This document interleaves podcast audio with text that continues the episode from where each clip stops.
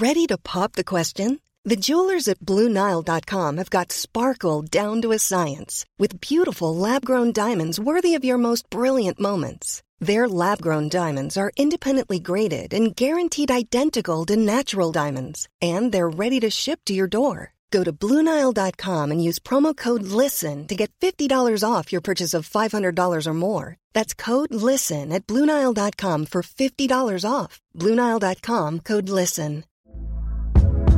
Hey there, it's Michele Norris. I'm host of a podcast called Your Mama's Kitchen. When I travel, I'm usually looking for a way to find a taste of home when I'm not at home. And one of the things I love to do when I am at home is entertain. And Airbnb allows me to do that. When I was in California recently, I rented a house that had a great kitchen. And when we were sitting around the table, we we're all thinking, we're in someone else's house. Someone could be in all of our homes as well. If you have a home, but you're not always at home, you have an Airbnb.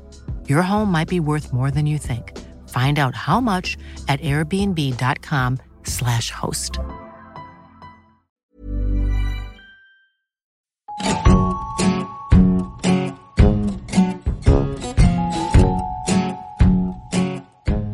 Welcome to Censored. I'm Aoife Bhreathnach, historian and book addict. According to the Irish censor, reading filthy books corrupts both mind and morals.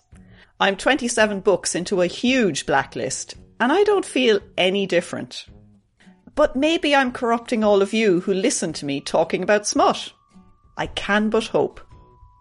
You can find me on Twitter at censoredpod if you want more corrupting influences, and you can support the show at patreon.com slash censoredpod. If you can rate and review the pod over on Apple, I'd be very grateful. I am beyond excited by the book for this episode. Chocolates for Breakfast by Pamela Moore caused a stir when it was published in 1956. The paperback edition sold 60,000 copies in just six months. Some believe this book caused the name Courtney to switch from a male to a female name in America. Courtney Love says her mother named her after the main character, Courtney Farrell. But I'm ashamed to say that I had never heard of it before. The only reason I came across chocolates was because I was scanning the banned list for reading for the podcast. The Irish censor didn't ban it until 1960, when it was published in London. Once I learned it was written by a 19 year old and featured a teenage girl protagonist, I fist bumped and added it to the list. Just two episodes ago, I read J.D. Salinger's Catcher in the Rye, the Bible of disaffected American teenage boyhood.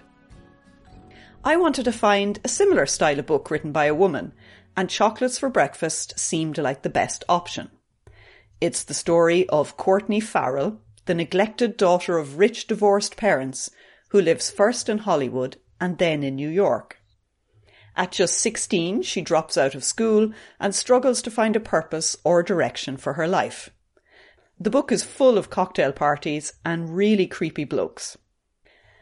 Now I've a lot of feelings about this book and why it was banned. And luckily, I have a great guest to explore these with me. Dr. Muireann Ó is a lecturer in the School of English and the Creative Arts in NUI Galway. She studies Victorian women's travel writing in particular but has a personal interest in young adult fiction, especially that authored by women. Hello, Muireann. Welcome to the podcast. Hello, Aoife. Thank you for having me, particularly for this extraordinary book. I'm really looking forward to this. And I suppose we should, in the interest of disclosure, tell everyone that, you know, I didn't just invite you because you read lots of books, but because, you know, we know each other for a very long time. A very long time. An often shared reading history. of book, books, books more or less naughty depending on content and, and mood. True. We've come a long way since the chalet schools. Or have we?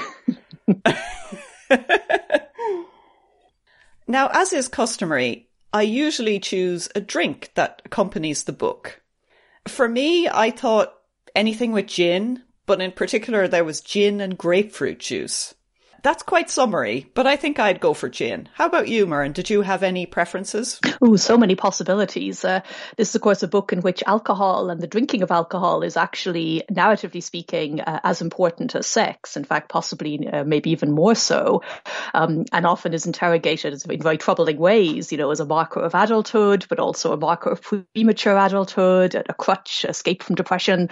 Um, uh, often an overly valued symbol of masculinity. All of which is to say that the characters in this book drink an awful lot of an awful lot of drinks. So whatever your taste, you have multiple possibilities. Um, I think I would have to go for a martini. It is, of course, the sort of symbol of a certain type of decadent, sophistic- uh, bright young thing sophistication. Um, it's Courtney's first ever drink at a troublingly young age. It's the, first, the drink she has before losing her virginity. And in honor of the podcast, Aoife, I think it would have to be a dirty martini. Excellent. But if you do want to embrace non-alcoholic beverages, uh, she does drink Coke when she can't get served any booze. Even the use of Coke in itself is quite interesting, like contrast between the alcohol and the non-alcoholic. Now that we have our drinks sorted, why was it banned is the question I always start with. And to be honest, it's more like why wouldn't it be banned in this case? Because chapter one alone managed to commit a number of sins. Which one do you think caught the censor's eye first? Oh, as you say, so many, so many possibilities. Of course, one of the great pleasures of this podcast as a listener is uh, listening for the moment where you think to yourself, oh, yeah, that'll do it. And then continuing and thinking, oh, if that didn't, then that would have. Um, in this case, I figure page two, she just about made it on page one, at least of this, of the edition I'm reading, um, until there's a, a, young woman or a teenager lying with her clothes off in a patch of sun across her bed.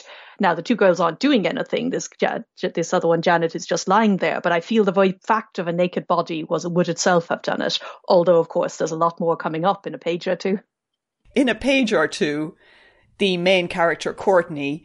Uh, it turns out that she has quite a serious crush on her teacher, Miss Rosen, doesn't she? Very much so. And it's it's it's been discussed. She's discussing it, or rather, her roommate Janice is is discussing and sort of rebuking her, and it's sort of viewing it as something that's sort of a bit unnatural. That's in fact distancing Courtney from friendships with her with her schoolmates. Um, and interestingly, Janice herself sort of said basically says, yes, you know, obviously people get these crushes, you know, in girls' schools on teachers. You know, she suggests that's kind of normal, but she's the one who kind of pushes it further, who explicitly identifies this crush and this this burgeoning relationship relationship, however we might describe it, as potentially queer. She actually uses the word, I think. So I think that would immediately have sort of a, a censor who had already maybe maybe allowed the naked body would would by this point I think be seizing for their pen or stamp or whatever. Oh, for definite. And that particular element of queerness is expanded later, a few pages later. Page 14 I'm looking at now. And it's Courtney's actually meeting Miss Rosen in her study. And I'll just read out this very short paragraph because I think it's quite interesting. Courtney stared moodily ahead. She knew that if she looked up at Miss Rosen while that hand was on her shoulder, she would get that funny feeling that she sometimes had when she was taking a bath or about to put on her pyjamas, as though a whole crowd of people were looking at her body. I just think that's really interesting about how she brings in nakedness and the consciousness of her naked body while talking about her reaction to this teacher. And this teacher who herself, of course, is occupying a sort of complicated role, teacher, you know, potential object of desire, also clearly a kind of substitute mother figure. They're all kind of uneasily present in this. And of course, just after that, she then says, You told me once, she said, searching that you loved me. Miss Rosen took her hand away and sat in the bed facing Courtney. There's a kind of a moment here where, you know, the, the, the potential queerness of the scene is being sort of almost brought to the, brought startlingly, I think, for readers to the surface. And Courtney herself is trying to, as you suggest, work out in a sense what is it she feels towards this older female figure. And I thought there was quite a lot of references to homosexuality or queer sexuality that, that I thought were unusual for a book not just of this time, but one that was explicitly about teenagers. And the main character that all a lot of this queer narrative is focused around was Barry, uh, a 28 year old actor that she meets in Hollywood. And I mean, Barry ends up being her lover, even though he's introduced as a gay man at the very beginning. Uh, it just seems like a very interesting discussion of that type of sexuality, given it's the, it's 1956. Yes, I think I expected that, you know, questions of queerness and, and, alternative sexualities would be much more buried in the text, that we'd be, as it were, reading for them. And instead, they seem to be quite sort of relatively frankly discussed, you know, right from the beginning, as you say, that, Jan- that, that distinction Janet makes between the sort of standard crushes and there's something queer about this. Um, and I think ba- it centers particularly in the figure of Barry, who I think is quite fascinatingly positioned in, in, in the text. Um, of course, Barry in many ways exemplifies the kind of the all too common sort of narrative of homosexuality as a sort of hidden, shameful secret, something something that has to be sort of buried. This is also, of course, um, a reflection of all too common uh, tales of real life Hollywood and actors who had to spend their lives uh, bearing, bearing their sexuality and keeping keeping it hidden at the same time, Barry is positioned as it were as a good lover, as someone who is good in bed, who is a good, worthy first lover for Courtney, and there's a whole sort of conversation about that later. And I think uh, I think that's a he, he's a particularly interesting figure in that sense. He he really is, and there's there's quite a lot about sex with Barry, but I want to particularly talk about the first time that Courtney has sex with Barry, which is the very first time she has sex with anyone. In fact, it's the first time she even kisses someone properly. This is from page 99, and in my notes I actually wrote, alarmingly close to the magic cock trope. Listeners may know that I'm slightly obsessed with the magic cock trope, and it first appeared way back in season one in Forever Amber and it features, you know, miraculous transformative sex between men and women. Uh, it's transformative for the women rather than for the men. We don't really hear anything about them. But I thought, uh, I mean, I did think there were elements of the magic cock, but then I was like, hmm, maybe it's a little bit more complicated than that. What did you think? Like you, I felt there were certainly elements of it, but I think in ways that that actually in some ways we you take over that trope if you like and use it in the cause of uh, female sexuality and female agency. Um, there's certainly here the kind of transformative narrative of loss of virginity. You know love she i'm on page uh, page 99 here. Love she had not known what it could be and she would never live without it again. She had not known she would know so much about love the first time. The first time she could never be as she had been before. She could never see life as she had seen it before, life with an entire sphere dimly seen. So there's very much the sense that loss of virginity is this major boundary or border into the true life, into reality and into adulthood. Um, there's certainly nothing here of the kind of ambivalence of, say, uh, the, uh, Esther, the protagonist in Plath's, the bell jar, her ambivalence about transformation, and definitely none of the kind of meshy, literally bloody, bodily aftermath of of the of the bell jar's loss of virginity tale. This is in many ways quite a sort of romanticized sex uh, scene, and not not particularly described in any any way. Um, at the same time, what I find powerful about this is the way that it's centrally about, rather than the man acting upon the woman to produce, that the story is about male agency and the production of transformation. It's about female agency and desire, as I said. Um, particularly the the chapter before, the page at the end of the chapter before, she's about to sleep with Barry. It's very much centered in her and what she wants. She was aware, very aware of what was happening to her, but she wanted it. She wanted it. She had planned it, planned it long before he had ever thought of it. And she had asked him silently before he asked her because she wanted it so much and this extraordinary line lying on the bed in the marvelous luxury of her own bo- young body. And this, you know, Courtney often has a sort of troubled and sort of self, sometimes later in the novel, self-loathing relationship with her own body. But there's also here and elsewhere interesting sense of a young woman sort of rejoicing in her own physicality and her own sensuality.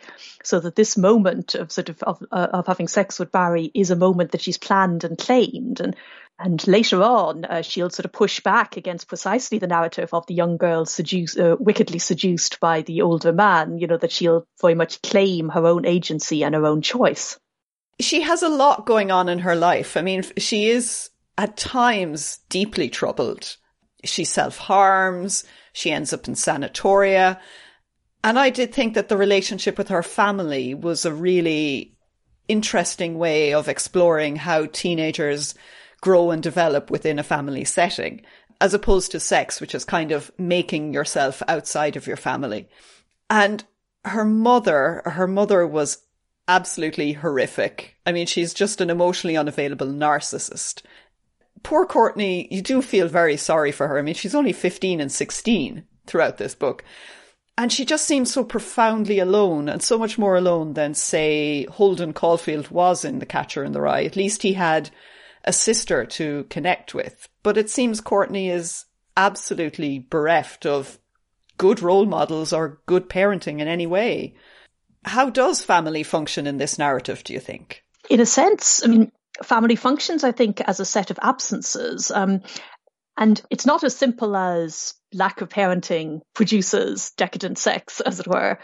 But there is a point, a really quite a heartbreaking point later in the novel where Courtney explicitly thinks, you know, she she basically says uh, she'll choose men over her mother because men are replaceable. So there is a sense in which, you know, the lack of parenting has produced a sort of a desire or a need that can't ever, ever be filled. That's the point about being replaceable. Um, but that also that she'll therefore seek after this other life. Um, when she's first sleeping with Barry and keeping it quiet from her mother, her mother's relationship with Barry is left somewhat ambiguous, but there's clearly some sort of connection between them. Um, there's a sense in which that she uses that relationship almost as a way to separate herself out from her mother, to say, I'm not her daughter, I'm a woman now. Um, and one of the sadder elements of the novel is that sense that Courtney's been forced into a premature adulthood where she's constantly having to sort of manage her mother.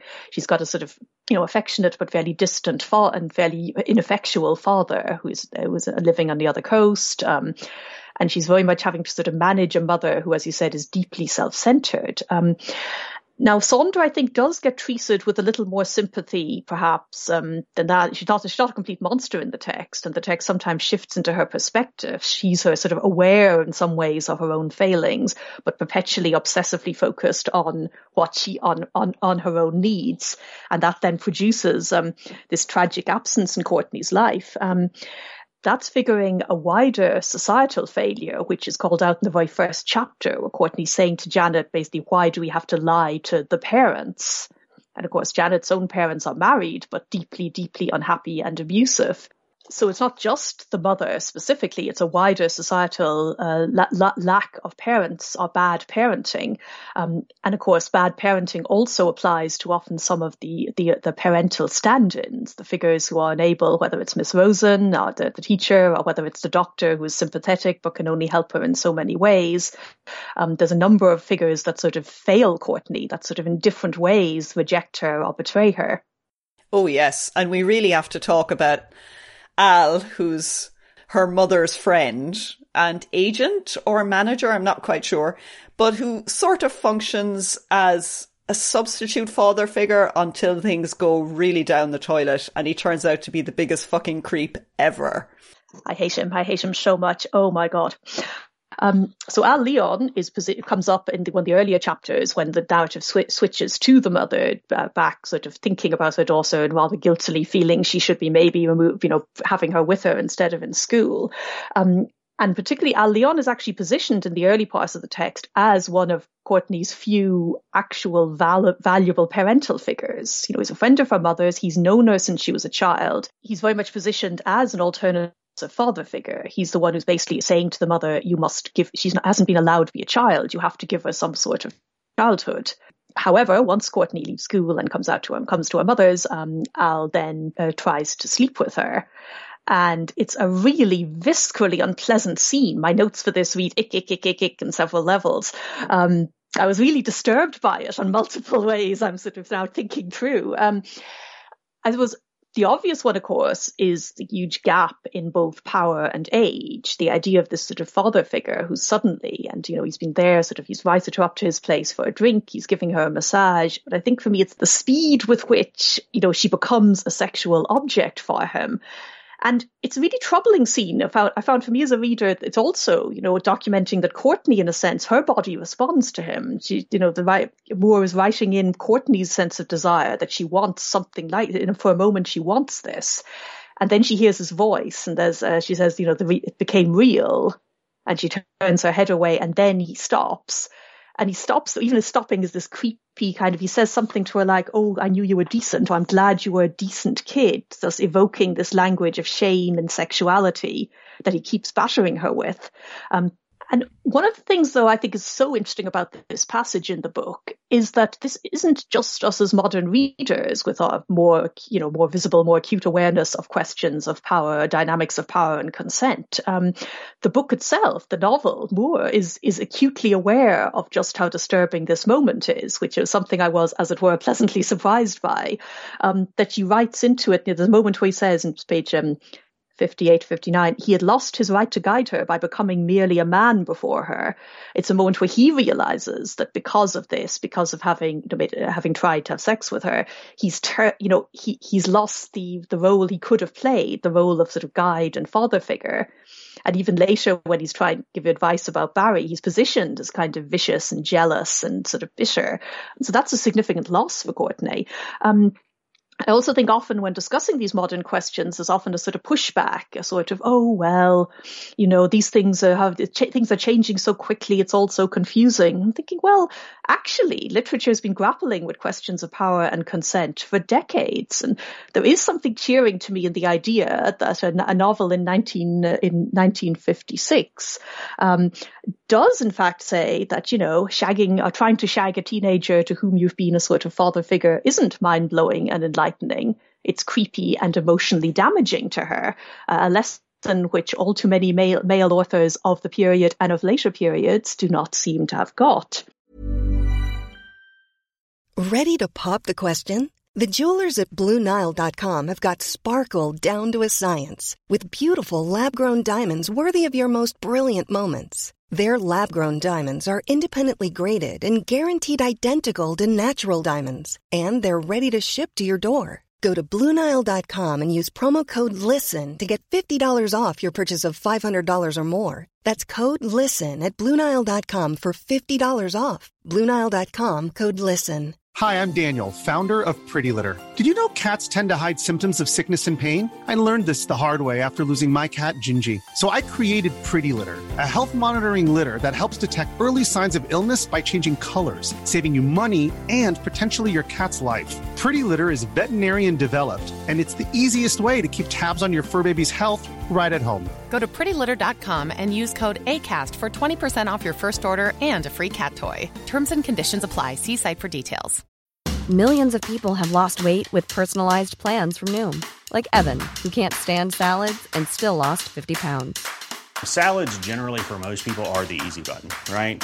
For me, that wasn't an option. I never really was a salad guy. That's just not who I am. But Noom worked for me. Get your personalized plan today at Noom.com. Real Noom user compensated to provide their story. In four weeks, the typical Noom user can expect to lose one to two pounds per week. Individual results may vary. A lot of the time, we do say, oh, you know, standards have changed and people's perceptions have shifted. But I, I would challenge anyone to read this and to not see it as an indictment of what Al did. I mean, Moore is not excusing this. And she is, as you say, showing how Courtney is trapped within this uh, sexual double standard and ideas about femininity that means she has no choice but to just kind of put up with it, really, and to accept it. And after this, I mean, it is an assault, really. After this assault, she's extremely alone. And so she ends up shagging Barry for an extended period of time. And one of the things that's, I suppose, most poignant about this part of the book is how she has no friends at all. She has no peers to hang out with or to talk to or engage with. And there is one friend who goes throughout the book, but not this period, who's associated with New York, and that's Janet. And I think Janet's really interesting, but it's that absence of Janet, I think, really shows up the power of their friendship. How do you think Moore deals with that close friendship between teenage girls? Definitely to say one of the most interesting parts of the book. Um, and it is what it is structurally a little awkward in the book. I think the way that Janet sort of disappears for quite a bit of it, and there and when she comes back, sort of suddenly becomes a really important presence in Courtney's life, and of course uh, becomes de- and it turns out that Janet and what's going to happen to her is one of the main narrative arcs of the novel, one of the main transforming moments in Courtney's life. Um, so it's interesting because I thought of that disappear, that absence of Janet from the middle section as a sort of structural weakness. But I'm very interested in what you're saying that the, in a sense, though, it, it, it underlines uh, Courtney's sense of aloneness, that Janet's return to her life won't sort of solve and everything or anything, in fact, because Janet herself is deeply troubled and deeply unhappy and herself the victim of sexual assault. She loses her virginity to to a rape, basically, um, and know, she and she's still bringing Courtney into these sort of social circles that are themselves still still seeped in, in alcohol in alcoholism and decadence, if you like. Um, but there's still that sense that finally Courtney has someone with whom she can connect, someone she's actually not alone with. And it's also the part of the tragedies of the novel, though, that um, Courtney is also going going to end up to some extent betraying her. Um, I think one of the things I really like about this book is that it it keeps evoking sort of often familiar or well-worn narrative tropes, but it does interesting things with them. So between two young women, girls' best friends, there inevitably arises competition over a man. The sort of uh, the, hilari- the hilariously uh, Oscar Wildean uh, decadent uh, Anthony. Oh yeah, I mean Anthony, seriously. I was like, no, don't. He's such a poser. Oh my god, I have poser. I have poser on my notes too. See, see, see, I have poser written right here. yes. what a git. I was like, please don't. Oh no. Okay, you're gonna do this. That's fine.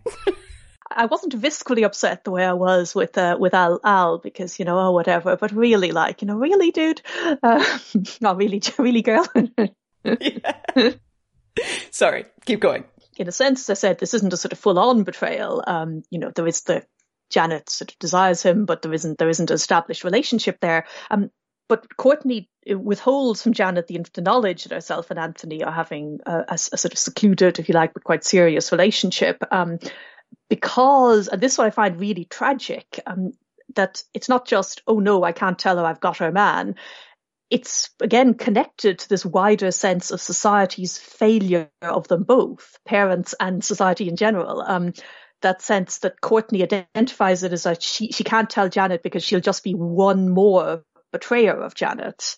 You know, Janet who's been let down by her parents, whose friends basically use her for amusement and sex and then discard her, you know, or laugh at her behind her back. Courtney has that sense that she's both Janet's re- only real friend and also inevitably going betray her. Um, and in a sense, she does, but of course, the betrayal isn't isn't the one we expect. The revelation of her relationship with Anthony, not really. The betrayal is actually more prosaic. Um, she's Janet's come to stay with her after a vicious fight with Janet's horrible alcoholic, alcoholic abusive father. Um, the uh, Courtney's uh, self-centered mother is basically like, ugh, she's so messy and tiresome, dear. I think we should boot her out. Um, but Courtney sort of shares that sense. She is frustrated at having Janet uh, up in her, all up in her space. Uh, she feels sort of claustrophobic. She sort of accedes to that turning out of Janet, which will return Janet to her home and to what happens to her.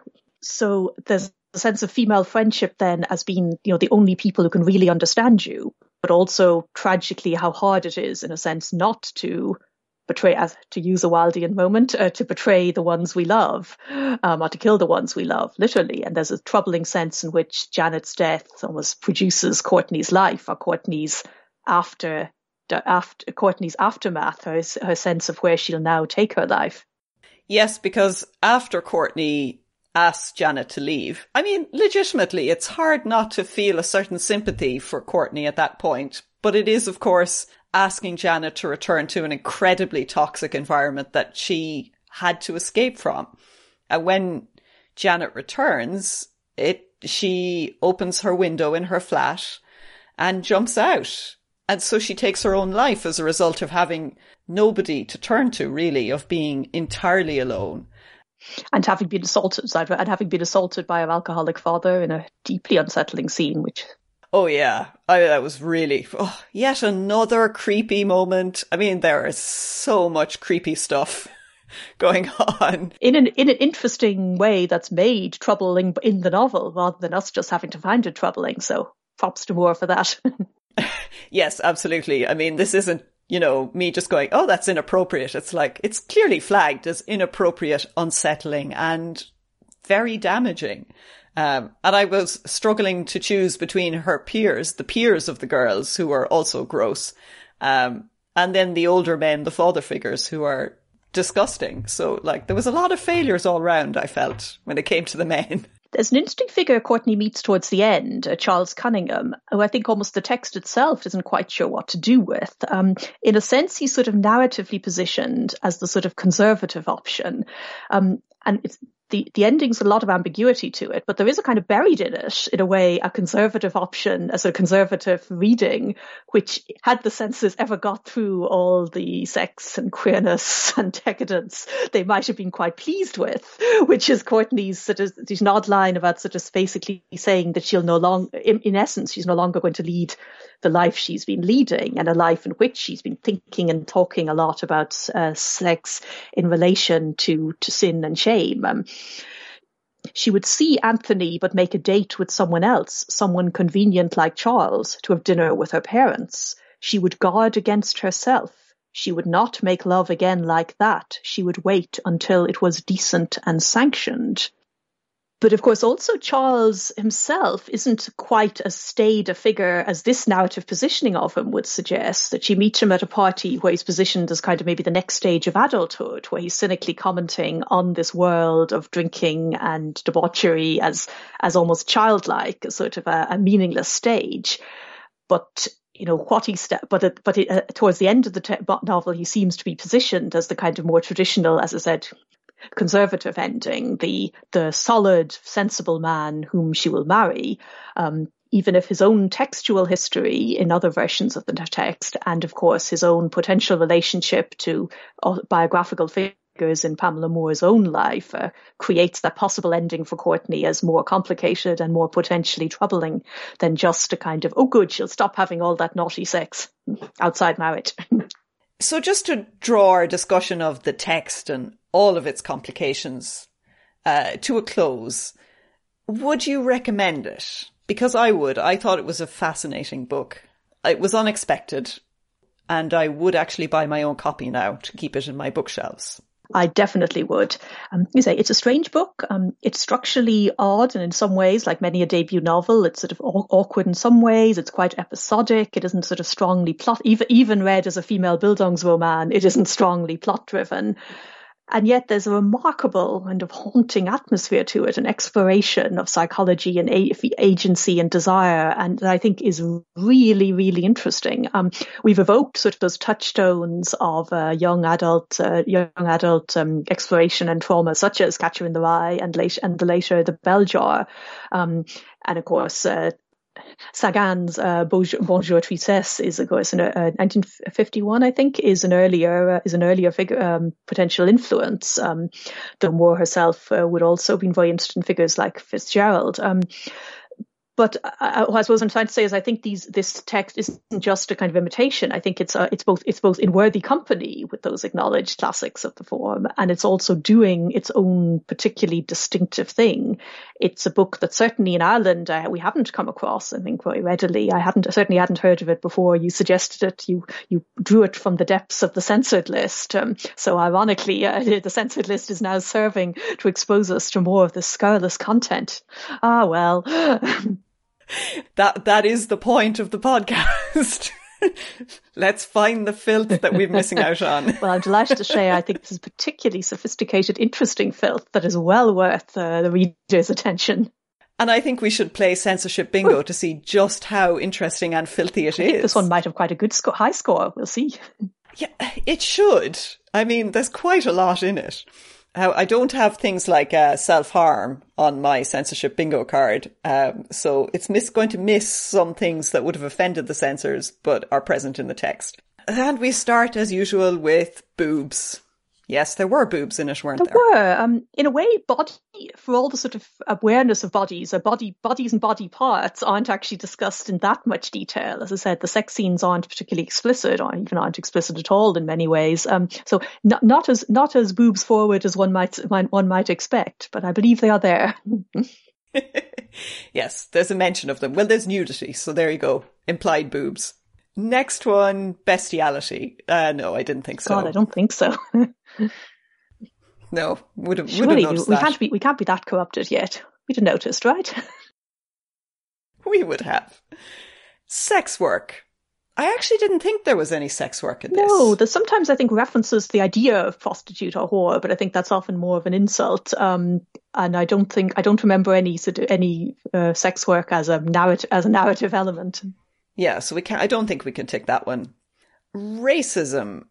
I can't say that there was much about racial politics, although of course there was a lot of talk about Courtney and her mother as Irish. But I think that's not so much racism as a sort of ethnic stereotyping more, I think. No, certainly when we consider the, the, the position, the time and positioning of racial, politi- uh, racial politics in the states at the time, I mean, you can certainly point to it, the relative whiteness of its world. Uh, even the jazz they listen to is the, I believe, uh, fairly white uh, Stanley Kent, Stan Kenton. So even though there's obviously a whole racial, racially politicized world out there, it's not, uh, it, it's not particularly brought into, uh, into the foreground here. Yes, these are very posh white people. Uh, drugs. I didn't remember any drugs at the parties other than booze. Yes, I, I, I, I'm surprised a little thinking about it. it they felt like the sort of parties where the, we might be, we might, we might, in other words, be missing a passing reference to drugs, but mainly the party descriptions are more centered, are much more centered on booze. Politics. I didn't think so. I mean, it's written in the 50s, but that doesn't feel like the Red Scare is permeating through this text. No, and uh, we don't have time to go into this here, but of course, uh, one of the many strangenesses of this text is also that it's haunted by its French editions, the later revised ones that Moore herself, when she was over in France, tried to bring into being, um, which suggests a potentially more radical or more politicized take on this text, where part of Courtney's um, gradual awareness is also a perhaps vague but still significant sense of a desire for revolution and social upheaval, even you know references to empire and metropolis.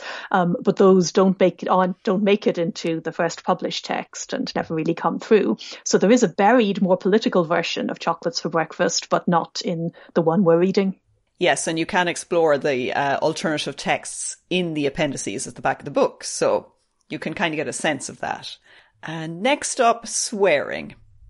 I didn't think, well, no, there really was very little foul language, was there? No, there's a certain amount. Um, there's a certain amount of swearing and uh, copious use um, of the F word, which I presume would have been seen as a kind of swear at the time, but uh, uh, at least a deeply questionable word, for certainly by Irish censors, um, though not for the reasons we would think so.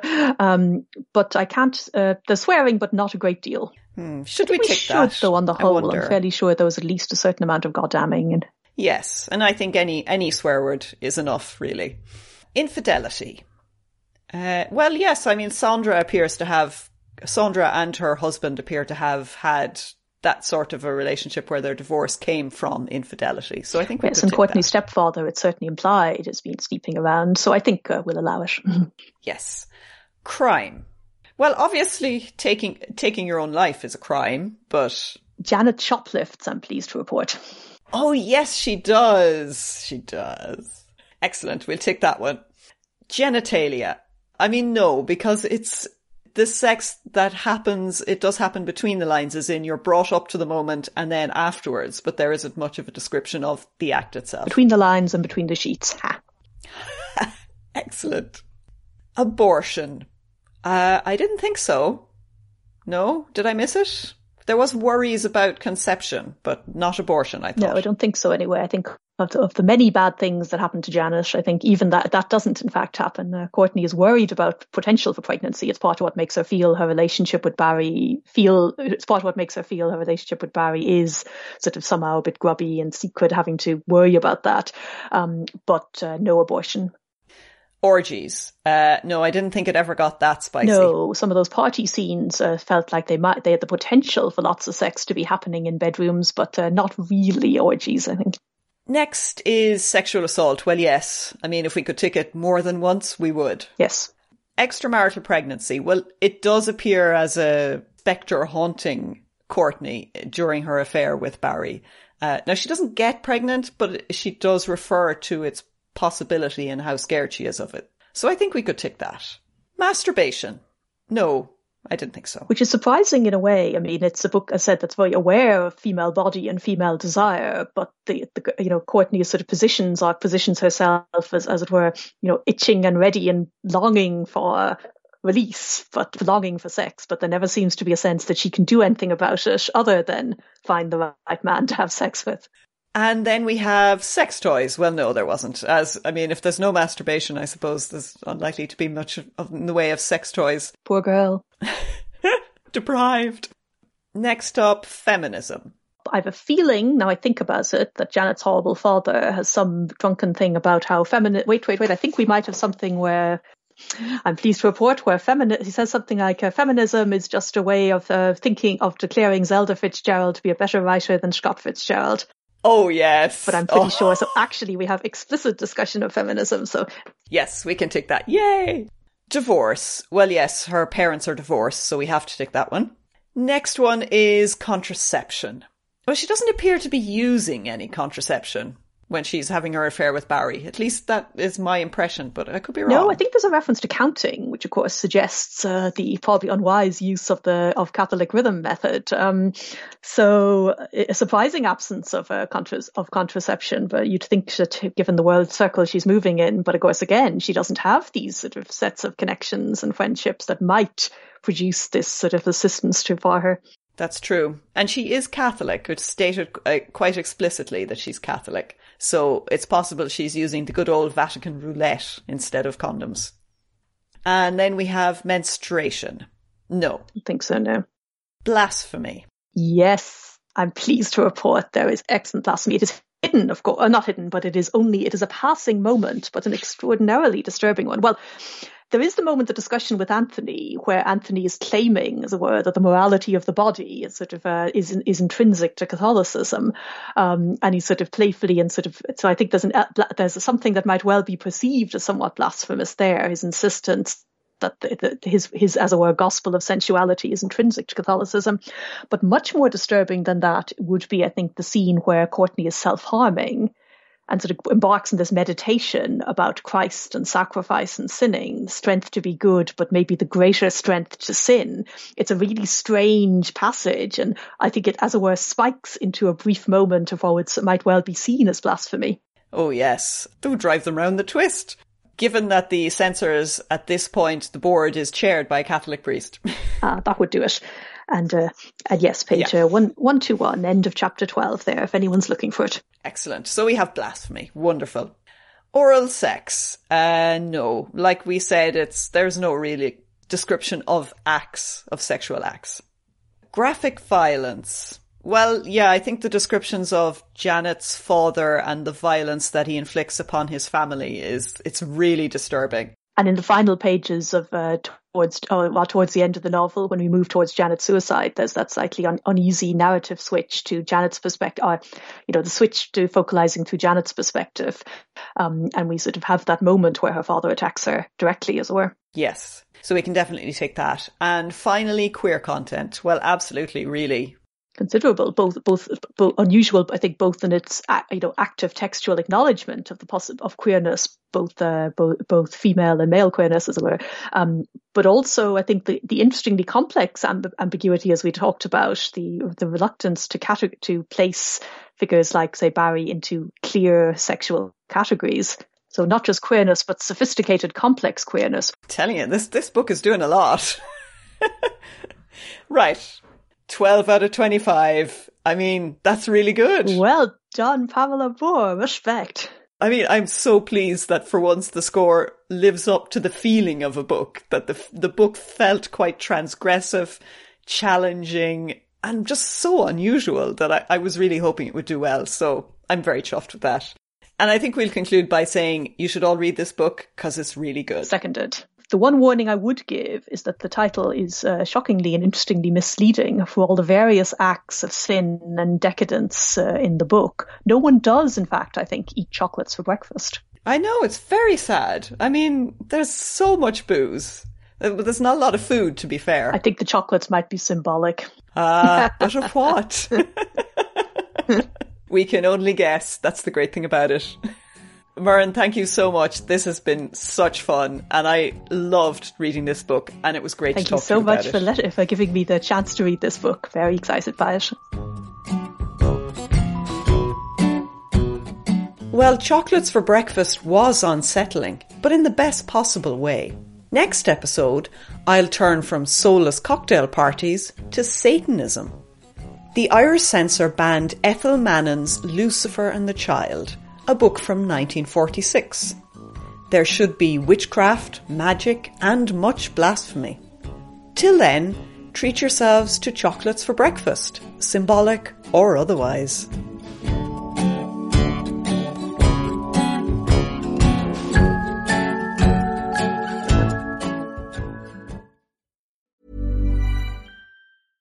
Hey, it's Paige DeSorbo from Giggly Squad. High quality fashion without the price tag. Say hello to Quince.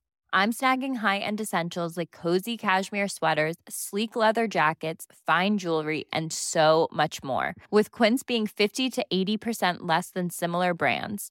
And they partner with factories that prioritize safe, ethical, and responsible manufacturing. I love that. Luxury quality within reach. Go to quince.com slash style to get free shipping and 365 day returns on your next order.